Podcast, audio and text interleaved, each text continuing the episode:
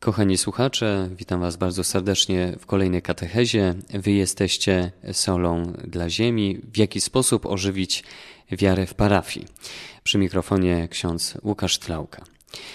Na poprzednich katechezach odkrywaliśmy, że uczeń, misjonarz Jezusa Chrystusa jest powołany do odkrywania charyzmatów, które, którymi obdarza Duch Święty. Każdy z nas tymi charyzmatami może być w różny sposób obdarowany. Na poprzedniej katechezie odkrywaliśmy, w jaki sposób mamy rozeznawać te charyzmaty. W dniu dzisiejszym, w trakcie naszej katechezy, witamy bardzo serdecznie księdza Romana Berkę, z którym mam przyjemność przeprowadzić wywiad.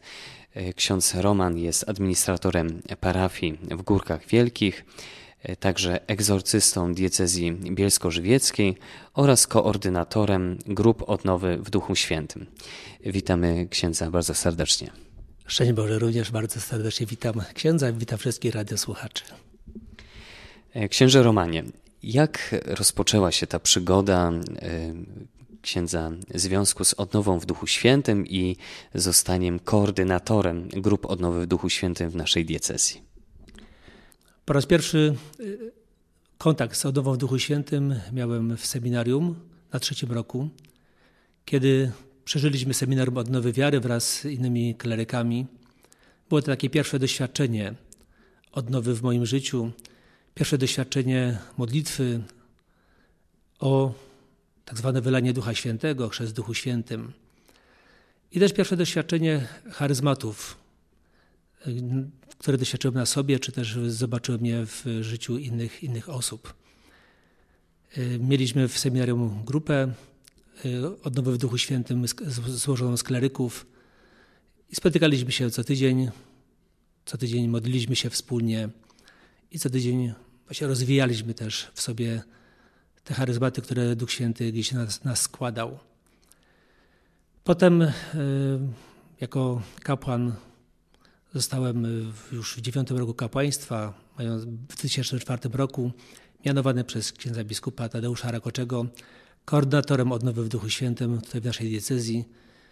No i moja jakaś więź z tym ruchem jest od tego czasu jeszcze, jeszcze ściślejsza rola moja głównie polega na takim koordynowaniu właśnie działań wspólnot, na pomaganiu tym wspólnotom e, w jakiejś formacji, organizowaniu spotkań dla animatorów wspólnot, liderów, organizowaniu rekolekcji letnich, czy też e, e, Dni Jedności.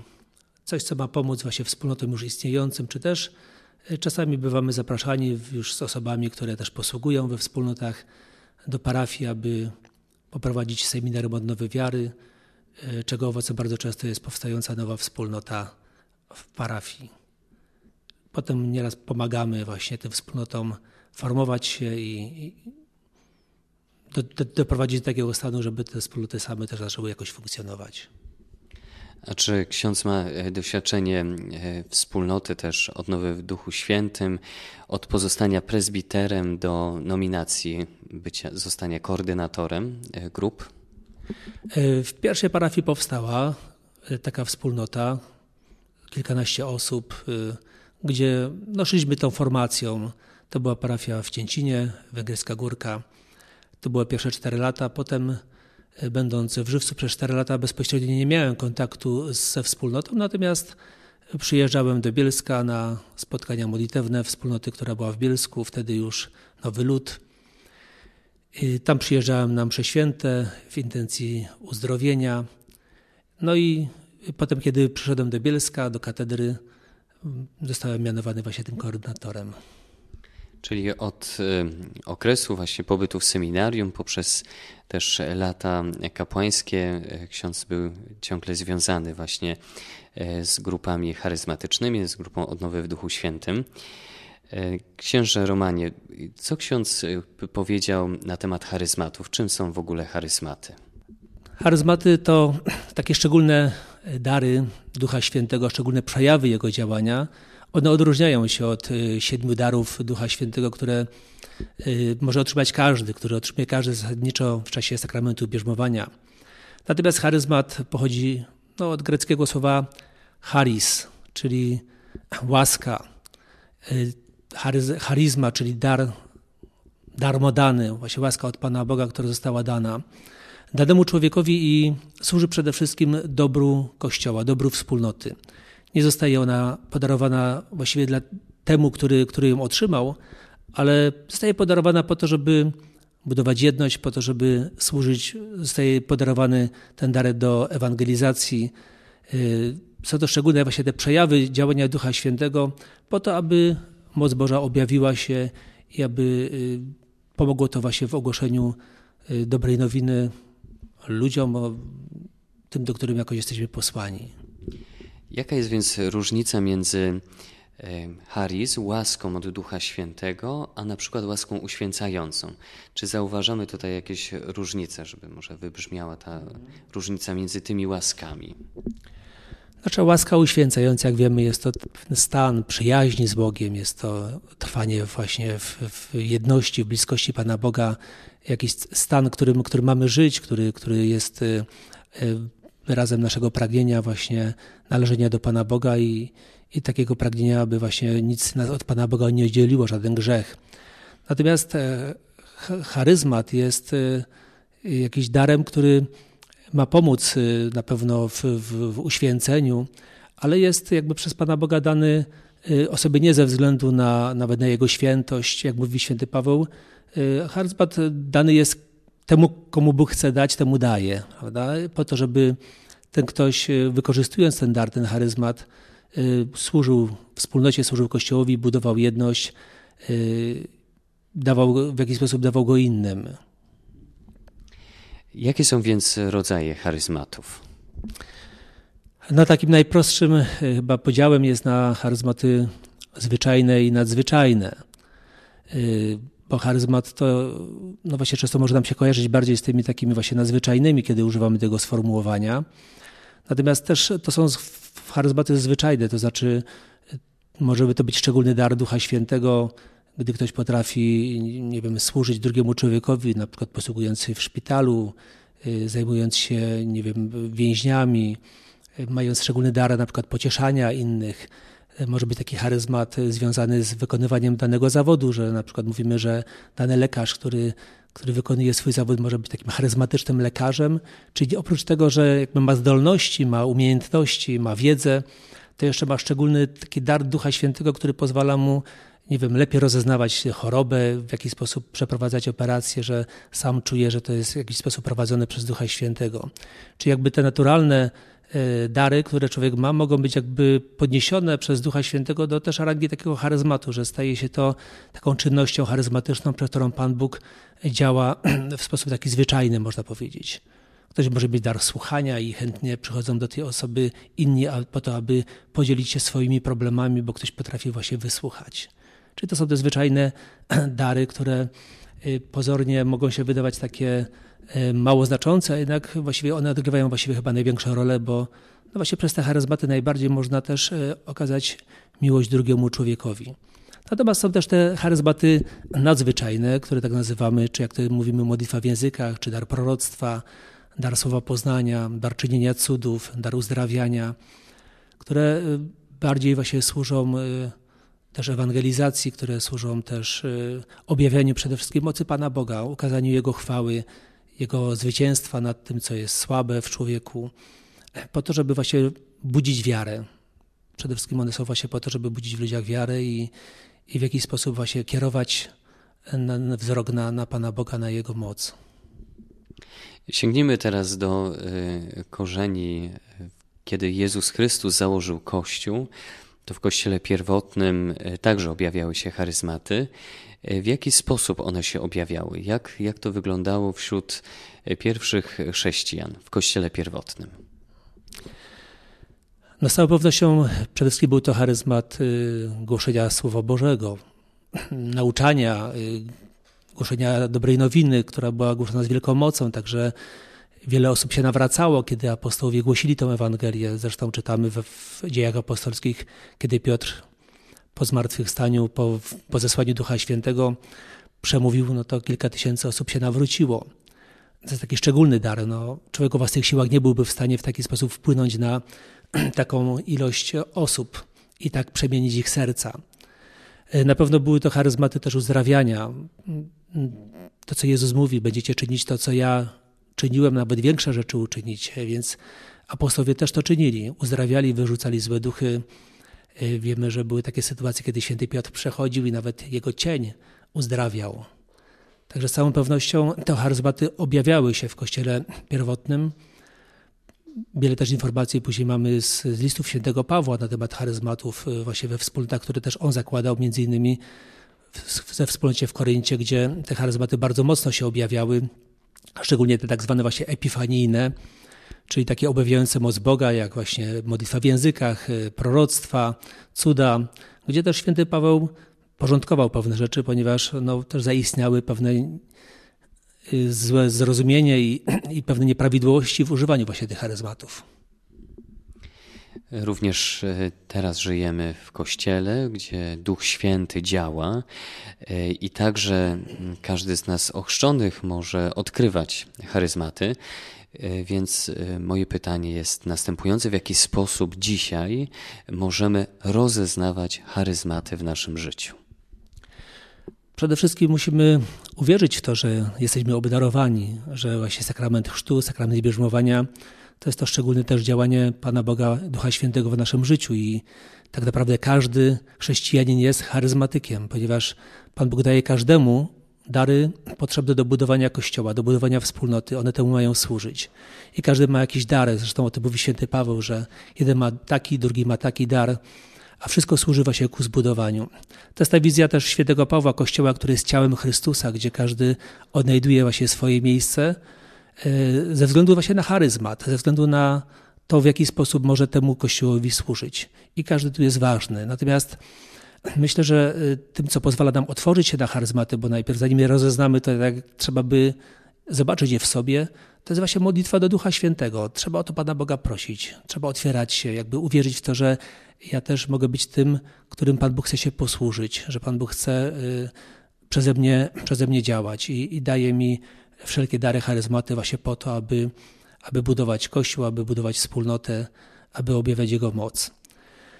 Y, natomiast jeśli chodzi o samo rozeznanie, czy to akurat, co, co dzieje się we mnie, czy to jest charyzmat, czy nie, to też najczęściej dokonuje się właśnie we wspólnocie Kościoła. Wspólnota jakby też rozeznaje, gdzie no, tutaj decydujące zdanie zawsze ma pasterz wspólnoty, czyli kapłan, jak to też podkreśla y, Sobor Watykański II, że to rozeznawanie charyzmatów w dużej mierze powierza się właśnie Kościołowi, hierarchii, czy rzeczywiście ktoś ma charyzmat. Na pewno takim y, znakiem, że charyzmat jest prawdziwy, jest też posłuszeństwo. Posłuszeństwo Kościołowi y, w tym posługiwaniu charyzmatami. A takim ostatecznym kryterium zawsze jest owoc. Y, tak jak mówi Pan Jezus, że po owocach poznaje się drzewo, tak samo jakby po owocach poznaje się, czy ta posługa danej osoby, która posługuje się charyzmatami, jeżeli jest owocna, jeżeli rzeczywiście przynosi jakieś y, owoce w sercach innych osób, jeżeli to buduje właśnie jedność, jeżeli to objawia rzeczywiście moc Pana Boga i też pomaga tej osobie w drodze jakiegoś uświęcenia osobistego, no to można domniemywać, że to jest e, autentyczne, to co się dzieje w tym człowieku i że to jest autentyczne działanie Ducha Świętego. E, pod wpływem lat też e, nabywamy pewne umiejętności, ćwiczymy się też w talentach, które Pan Bóg nam nas obdarzył. W jaki sposób więc rozróżnić umiejętności, które są wypracowane od charyzmatu, którego źródłem jest sam Duch Święty? No przede wszystkim talenty jest to coś wrodzonego, jest to coś, co otrzymujemy, co możemy też odziedziczyć po, po innych, po naszych rodzicach. E, talent jest coś, co odkrywamy, no, nie wiem, w szkole, e, czy to jest talent właśnie muzyczny, ktoś może mieć talent do pisania wierszy, jakiś malarski. I to jest jakaś taka zdolność wrodzona, którą możemy rozwijać przez, przez naukę, przez e, praktykowanie właśnie tej zdolności. Natomiast charyzmat możemy otrzymać jakby na każdym etapie naszego życia i to nie jest kwestia jakby naszych zdolności już wrodzonych, tylko pomimo tego, że mogę nie mieć jakiejś umiejętności, jakiejś zdolności, no to właśnie Pan Bóg daje dany charyzmat, żeby pokazać, że On działa właśnie nawet przez słabość danego człowieka. No myślę, że mógłbym się tutaj podzielić takim trochę moim świadectwem, że Właściwie zawsze miałem problemy w swoim życiu z wypowiedziami. Z, język polski był takim moim, można powiedzieć, taką piętą achillesową. Pisanie wypracowań. Kiedy napisałem pierwsze wypracowania w szkole średniej, dostałem wtedy minus minus trzy i pani powiedziała, że to jest takie właśnie infantylne to, co napisałem. Byłem troszeczkę przerażony, ale no, taka była, taka była, takie były realia. Y, w czasie seminarium również gdzieś tam z homiletyki raczej miałem oceny y, słabe, gdzieś tam dostateczne. A jednak dzisiaj jakoś Pan Bóg posługuje się tym, że wykorzystuje y, mnie do, do właśnie głoszenia Słowa Bożego, do, do mówienia różnych konferencji i, w jakiś sposób odczytuję to wyraźnie jako taki charyzmat, dar Pana Boga, który nie jest moim talentem, który mam wrodzony, a coś, co po prostu otrzymuję od Pana Boga. No to rzeczywiście żywy znak. To bardzo się cieszę, że mogę rozmawiać z księdzem w ten sposób i jest to niezauważalne, żeby ksiądz miał jakieś trudności. E, księże Romanie, e, naszej e, diecezji możemy także odkrywać ruchy charyzmatyczne. Jakie to są ruchy charyzmatyczne i, czym one się wyróżniają, jeżeli chodzi o, o inne ruchy?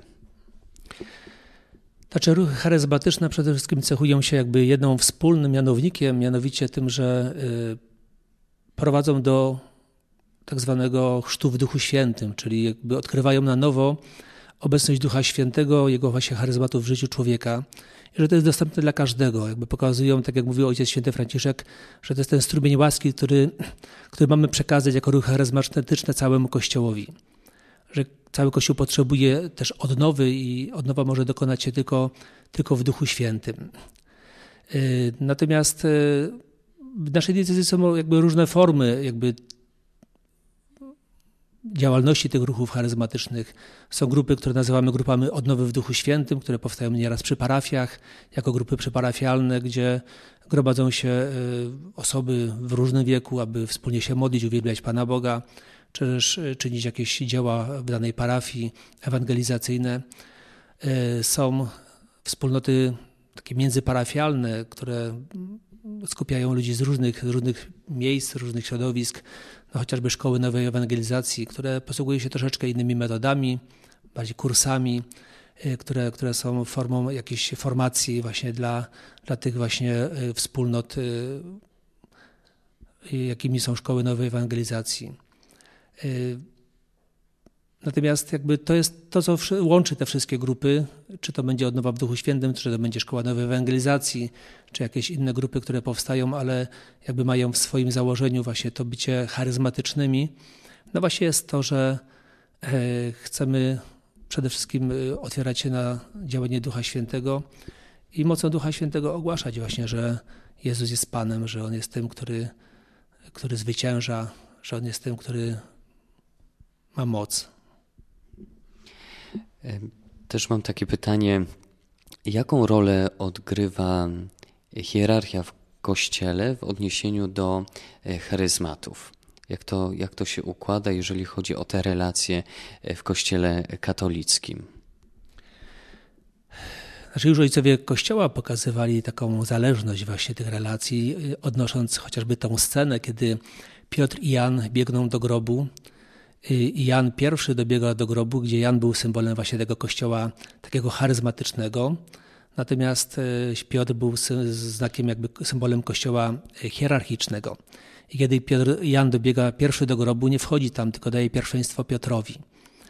I dopiero potem, kiedy Piotr wchodzi do grobu, dopiero wtedy Jan tam jakoś zagląda i to pokazuje jakby rzeczywiście pierwszeństwo hierarchii. Poza tym hierarchia w kościele też ma wymiar charyzmatyczny, ponieważ o tym też mówi święty Paweł, że Najpierw są apostołowie, tam prorocy, nauczyciele, wymienia też grupy, które jakby nie są związane z jakimiś konkretnymi charyzmatami, ale bardziej z posługami w kościele. E, e, można powiedzieć z tą hierarchią i hierarchia też, też jest charyzmatem, bycie w, na jakimś szczeblu tej hierarchii. Natomiast zadaniem przede wszystkim hierarchii jest e, też to, żeby, tak jak mówi Sobór Watykański II, pomagała w tym, aby te charyzmaty się pojawiały, aby się rozwijały, i żeby też właśnie pomagała w rozeznawaniu prawdziwości tych charyzmatów. czyli taką rolę ma służebną wobec tego, tego też daru. I myślę, że jedno drugim się bardzo jakoś musi uzupełniać że charyzmaty, charyzm, ktoś, kto jakbyś posługuje charyzmatami, y, musi uznawać właśnie zwierz, zwierzchnictwo hierarchii i być posłusznym hierarchii kościelnej, a hierarchia kościelna wykorzystuje i pomaga jakby rozeznać te charyzmaty po to, żeby to służyło właśnie dobru Kościoła. Nie? Księże Romanie, e, bardzo dziękuję e, w imieniu własnym, jak i wszystkich słuchaczy, e, że ksiądz wziął udział w tej konferencji, katechezie, wywiadzie. Bardzo dziękujemy za, za księdza świadectwo, za to, że ksiądz posługuje jako koordynator grup odnowy w Duchu Świętym. No i życzymy dalszej otwartości na działanie Ducha Świętego, odkrywanie tego, że Duch Święty uzdalnia księdza do posługi e, i że dzięki e, księdzu inni mogą odkrywać charyzmaty we wspólnocie Kościoła. Serdeczny Bóg zapłać. Szczęść Boże. Bardzo dziękuję za zaproszenie. Szczęść Boże.